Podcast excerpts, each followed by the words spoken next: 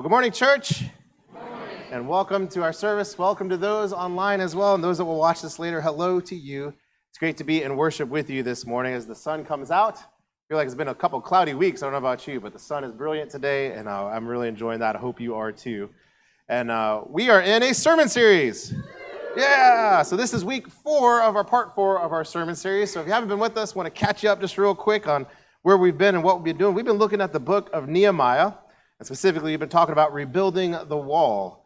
First week we looked at was grieving, if you want to kind of put a subtitle to each week. First week we really looked at the idea of grieving and what Nehemiah went through when he was told that the people of Jerusalem were in dire straits and that the walls were still destroyed. Then we looked up the idea that at some point he took upon himself to t- step up and take risks. So part two, if you will, would be subtitled Step Up. And so he actually put his life on the line by going to the king and talking to the king. The third week, which was last week, we looked at this kind of idea, if you want to put kind of a subtitle to it. It was be ready. And you remember when the time came for him to finally talk to the king and he actually put himself on the line, the king asked him, What is it you want? And of course, he had an answer in that moment. And so he was ready for that moment. And he understood what were the big things that had to be set up before he could go do all the other things to actually build the wall. And so he knew what to ask for, he knew where to go, and knew how to build a wall to make the city of Jerusalem safe for what people God needed to do. Well, this week, if you're going to subtitle part four, it would be this fun word for you today opposition. Yay. Yeah, I know. You're, you're really excited about that, aren't you? Right? Opposition, opposition. Because guess what? When you read the book of Nehemiah, it didn't come easy. Even though he had the letter from the king, the blessing of the king, and all the different things, and the retinue of the king coming and protecting him and doing all these things, he came down to Jerusalem. And when he came to Jerusalem, there were specifically three people and their people groups that did not like what Nehemiah was doing. And so the three that we just read just a minute ago was Sanballat, Tobiah, or Tobiah, that is, and Geshem. And these three were kind of local rulers of the areas. We could get into more detail who exactly they are and all those things, but that's kind of outside the purview of today. But just know that there are some people groups around the Israelites, and part of why they're in dire straits is these people groups wanted to put them down. They didn't want the city of Jerusalem built. They didn't want the people of God to come back because they were profiting and doing all sorts of great things, and they themselves were benefiting from the destruction of Jerusalem themselves. And so to have Jerusalem rise up and be another center of trade and another place for people to go, and the people of Jerusalem, the Jews, that is, to come back and to find a place of worship was something that was a threat to not only their culture, their way of life, but in many ways their power as well.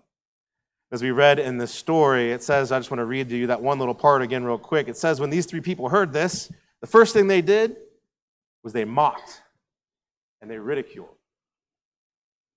And then the second thing they did, they asked this question What is it you're doing? Are you rebelling against the king?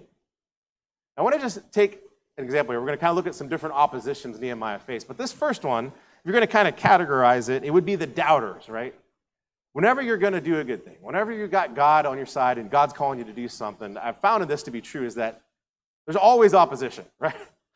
I've never had anything just happen where it was like it just smoothly went and nothing ever, you know, nothing hard ever came of it. There's always some sort of opposition. One of the oppositions we can face whenever we do a good thing is the doubters, or maybe even just doubt itself in our own minds, but specifically sometimes even people that speak doubt into our life. And for Nehemiah, this was Sanballat, Tobiah, and Geshem and they ridiculed it, said, and they mocked. And then an example of biblical gaslighting takes place, right? You guys know what gaslighting that term means, right? It's a famous kind of, it was actually one of the words of the year kind of thing in the dictionaries this last year. But gaslighting is that idea of when somebody tells you an untruth and they say it so forcefully and so matter of factly and they do it over and over again that you almost question yourself and start to believe it, right? And you're going to see gaslighting go on to Nehemiah here by these rulers. And they come and they say, Are you rebelling against the king? Which is funny because Nehemiah has in his hand the papers of the king's signature saying, You have permission to go do this, my blessing to go do this. Go and do this, right? And so this, his enemies are trying to gaslight him and threaten him in these ways. And so you can see this idea that Nehemiah responds to each of these in kind of some unique ways that may help us as well to kind of go through whatever doubt is kind of in our heads or maybe people speaking in our life, the doubts of what we're trying to do and what we're trying to build. And that is this He responds with confidence. Here again, what he says, real quick. He answers by saying, The God of heaven will give us success. We as servants will start rebuilding, and then, but as for you, you will share no share of Jerusalem or any historic right to it. Which was true because the Jews were building it. So once this becomes a place, it's kind of understood that Nehemiah was probably going to become a short governor over time. They're going to get kind of their own unique spot, niche, if you will, in the Persian kind of aristocracy kind of thing, and it actually is a big deal. But notice he responds to doubt with confidence. Now, I want to just kind of lay out confidence, the specific confidence Nehemiah has, because it's a little different. Like, we hear about confidence all the time, right? Many of you saw uh, the, the, I'm sorry about Bengals fans, but the, the game last week. And, uh, right, the thing that was said by the broadcasters over and over and over is, you know, the quarterbacks, especially of those two teams, look at the confidence, right? And look at the confidence that they have that instills in other people. And we use confidence in all sorts of words, in all sorts of ways. But for Nehemiah, there was a concrete confidence, and it was based on these two ideas. First of all, God is at work, that God is not done. So Nehemiah had confidence in that. He wasn't just blindly saying, I have confidence because, you know what, we're so good we can do this, or, you know what, I'm just going to trick myself into positive energy, and if I just get enough positive energy, good things will kind of come from it, or I'll just kind of motivate people. It wasn't any false motivation. It was the true idea, the true belief in his heart and soul God was at work, God was not done. And you can combine that with the second is that this, is that building the wall was a good thing. He believed it in his heart. You'll notice through this book of Nehemiah how many times when it talks about the rebuilding of the wall, it doesn't even say rebuilding of the wall, it just says, this good work, as he describes it. In other words, he had confidence in God was not done, and he had confidence in the fact that what they were doing was good. It was what God wanted. So he had no question about the ultimate outcome. There was no question about the success, as he says in this word, that God's going to give us success. And the basis of that was not because he just wanted to do it, the basis because he thought God was up to something and he was obedient to God, and God was going to reap a harvest to the obedience that was sown. See, confidence is a powerful thing. I heard the story of how sometimes people sow doubt, and um, many of you, I've actually heard the story from numerous people, but I'll tell a specific one, and that is that when someone was young, remember hearing the story that when someone was young, one of their uh, teachers, specifically at church, right, one of the choir people uh, that was teaching the children, you know, the do their child, you know, choir and all this stuff, told one of the kids, you are no good at singing. This is not your thing. You should stop. You don't need to be part of this, right? Now, you guys, I know our choir people are appalled right now, right? Well, let me tell you the rest of that story. That was Chris Tomlin. he shared that story when he got up and gave, received the Dove Award, which is kind of like a, for Christian music. It was kind of like the big yearly, you know, award, if you will. I can't remember what year it was. Back in the 2000s right? And if many of you know or keep up with contemporary music, you know, in the at least early 2000s to mid 2000s there, Chris Tomlin was one of the main people putting out music for to listen to and to worship to. And it was total gift of what he gave the church to be able to use these songs and meditate on them and, and seek them. But someone in his life sowed doubt, but he kept going. God was at work. What he wanted was a good thing, and look what became of it. Confidence is what we're talking about when doubt comes our way. The second of one of this is you find it, and you, if you go through the book of Nehemiah, we're going to start jumping around a bit, but if you go to chapter 4 and verse 1, guess what? These three people show up again. The three people that were the doubters are no longer just doubters, they're more than that this time, and mockers. This time they just try outright sabotage. And what they're doing is actually they come together. It says that in the scripture here that, that Sanballat heard that the rebuilding of the wall was actually going on. He became angry and greatly incensed. He not only ridiculed again, but in the presence of associates and the army of Samaria, he asked, What are these feeble Jews doing? In other words, he gathered up the army, and then they start making threats. If you go and read it, they come to the Jerusalem and they come to Nehemiah, and they basically start making this presence known of sabotage. We are just going to attack you when you least expect it. And the Jews, of course, see this, and the Jews get all uh, understand this and start kind of complaining and all this stuff. And Nehemiah, they don't stop rebuilding the wall, but they have to do it a little differently. It says in the scripture that they all had their spears and swords in one hand and built the wall with the other. And there were certain guards that were set around the people that were rebuilding that stood there and kept sight. And they had horns ready for whenever they would be sabotaged and attacked or suddenly surprised, that they would blow the horn and even though Jerusalem is a big area, and there's not a lot of people, they could go and go to wherever the fighting was going on and back up their brothers and protect the people. You see, whenever we encounter sabotage, you have to be prepared to fight. Now, I say that because, of course, when we say Jesus in this story, of course, it's literal. They're literally ready to fight when it comes. When the fight comes to them, there's a, there's a point in the sand where they're going to fight for it. Now, for us, I don't think fight is the right word because, of course, we have the teachings of Jesus. We understand our fight is not with swords or spears, our fight is in a different way, a spiritual fight. And even in the ways of Jesus, it's much different. I think the right word for it is contend. And I know for many people that are kind of, uh, you know, I've encountered many people in, in church, and even myself, or sometimes this is whenever you encounter kind of clashes or kind of, you know, that rubbing or friction of people when they don't get, when people don't get along, or when hard times come, it's easier to just kind of stick your head in the sand or walk away from it. You know, you just don't want to be part of the chaos, don't want to be part of that. But the simple truth is, the people of God, when the time is right, get in the fight and contend. I've been seeing this more and more, and unfortunately, I think the times we live in, it's becoming more and more just part of everyday Christian walk. Uh, as always, there's always different things that people are promoting, and, and just this last week, I was sent from one of my pastor friends who's a, a lay pastor, uh, not a lay pastor, but a uh, licensed local pastor, if you will. And they said, Hey, is there anything to this? And they sent me this link. So I open the link and I go read it. And it's this theologian that's down in Atlanta, Georgia, at one of the schools actually I visited and almost went to. And the theologian was saying this, was saying, Well, I don't really believe in the miracles and all those different things, but uh, when you read scripture, Mary is actually a slave. And Jesus was born a slave. And so he's actually a slave in this whole story, even though the miracles aren't true and that's all made up the, uh, the whole idea of emancipation, that's what Christianity is really about. And it all stemmed from, the whole argument stemmed from this one word, doulos, that happens that Mary says. And he says it in the book of Luke. She says it, that is, in the book of Luke at the very beginning. Now, what the passage conveniently left out was that specific verse where Mary says that. She does use that word slave. We often translate servant in the scripture, but it actually more or less normally means slave in the words of scripture. But she says it right after she's been told, You're going to be with child, and the Holy Spirit's going to come upon you. And remember her words. She says this. She doesn't just say, I am a slave.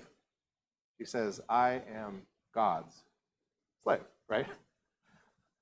Which, of course, doesn't necessarily mean, I mean, Paul used those terms when he walked around, and we know for sure he's not a slave. Like, those terms, when you put God's slave together, it's a different thing than just saying, I'm a slave, right? And, and kind of that idea, that practical application. So, anyways, we were talking about this and working through it. But what I found so interesting was the idea that the gospel, the belief that Jesus Christ is who the scriptures say was, that he actually was the Son of God, that he was born by this divine intervention by the Lord, and that God actually worked through the Virgin Mary, that God actually did these wonderful things, and that the miracles are real, real and that the salvation Jesus offered is not just some, you know, like physiological thing about slavery and end of that, and all emancipation of people, that it's actually truly about the souls of our hearts being born into sin and slavery and the redemption that happens because of the work of Jesus Christ on the cross. Church, 10 years ago, these conversations weren't happening with my pastor friends saying, Is there anything to this? Right? We're in a season and a way of life of contending for the gospel.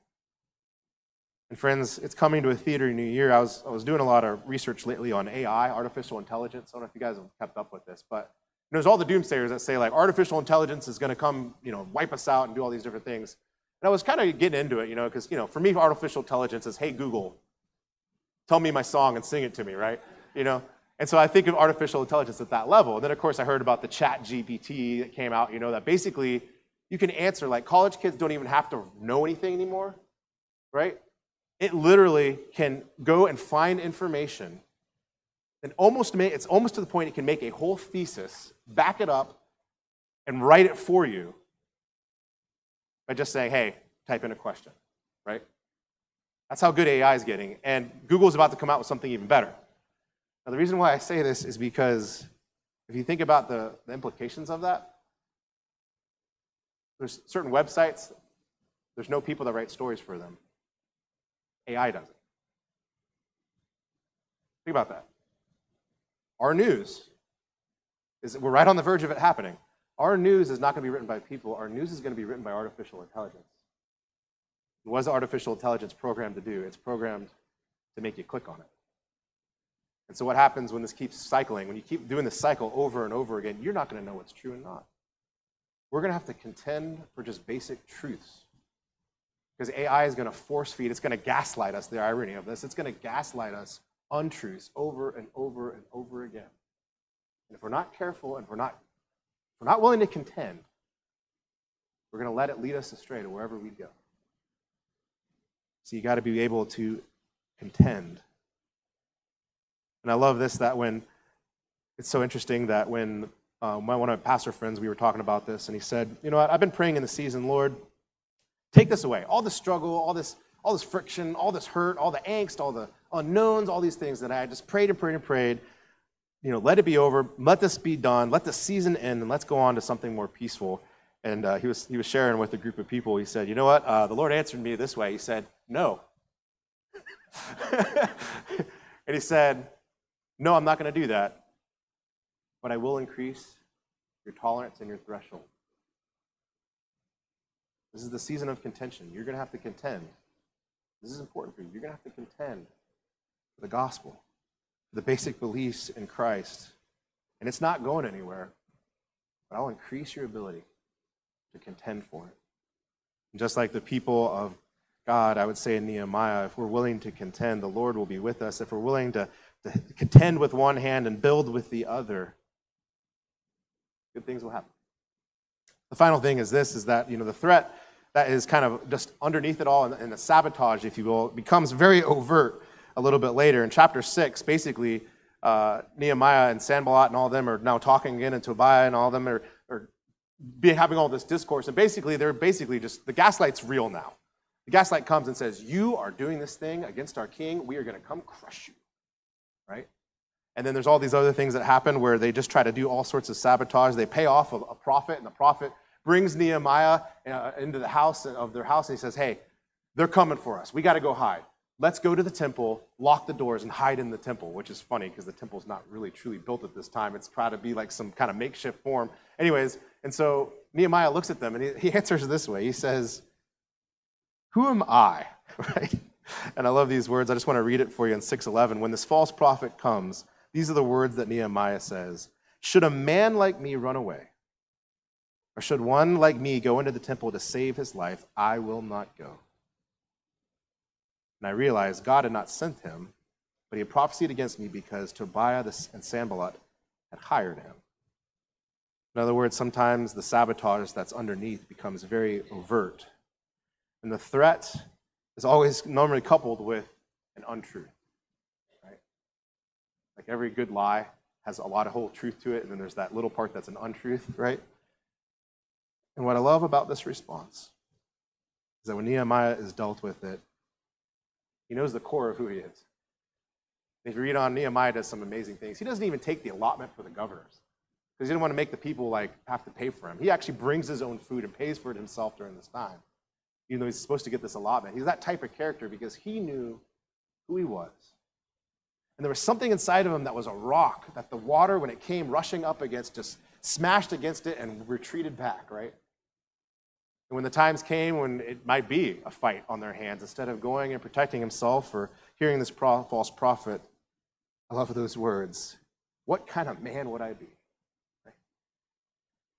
In other words, when that time does come, where not only is the thing and the threat, if you will, underneath, but it's very overt.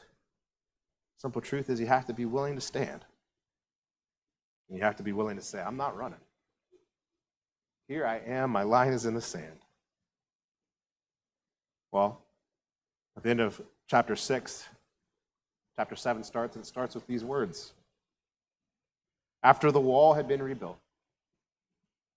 Catch it? Caught it, right? The doubters said, Nope, we have confidence in what God's doing. When the sabotage or the destruction kind of underhandedly came, they were willing to contend and defend themselves when the overt threats came, they said, I know who I am. I know where I stand. And I'm not running. In verse chapter 7, verse 1, the wall was finished.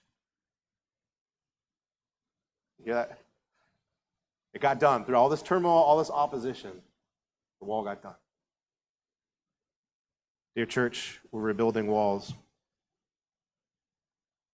We're not there yet, but hopefully one day, even through opposition or whatever we go through, we're going to look back and maybe 7 1 will apply as well. When the wall was rebuilt, the doors in place, the gatekeepers and the singers, and the Levites were appointed. The wall was finished. The people got on with being the people of God, and the worship started. We'll end there here today. Let us pray. Lord, as we're here today, we thank you so much for your word and the story of Nehemiah, which once again challenges us exactly where we're out in so many ways. For Lord, if we're just here today, we know that there's probably voices not maybe made up in our own head or maybe even real people that say this cannot be done. We know that in the days ahead, there may be people that come alongside that want to profit from us from not being strong, maybe even other brothers and sisters of the faith. God, we know that sometimes that threat becomes very real, and we keep living in a world that becomes more and more against you. More and more, it seems filled with hatred. And especially, Lord, it just bucks at your yoke. So, God, as we're here today, Lord, instill in us confidence, instill in us a willingness to contend and to build with one hand and contend with the other. Finally, God, the very depths of our souls, may we know who we are, so we will never flee, but we will stand. God, we pray all this in your holy and precious name. Amen.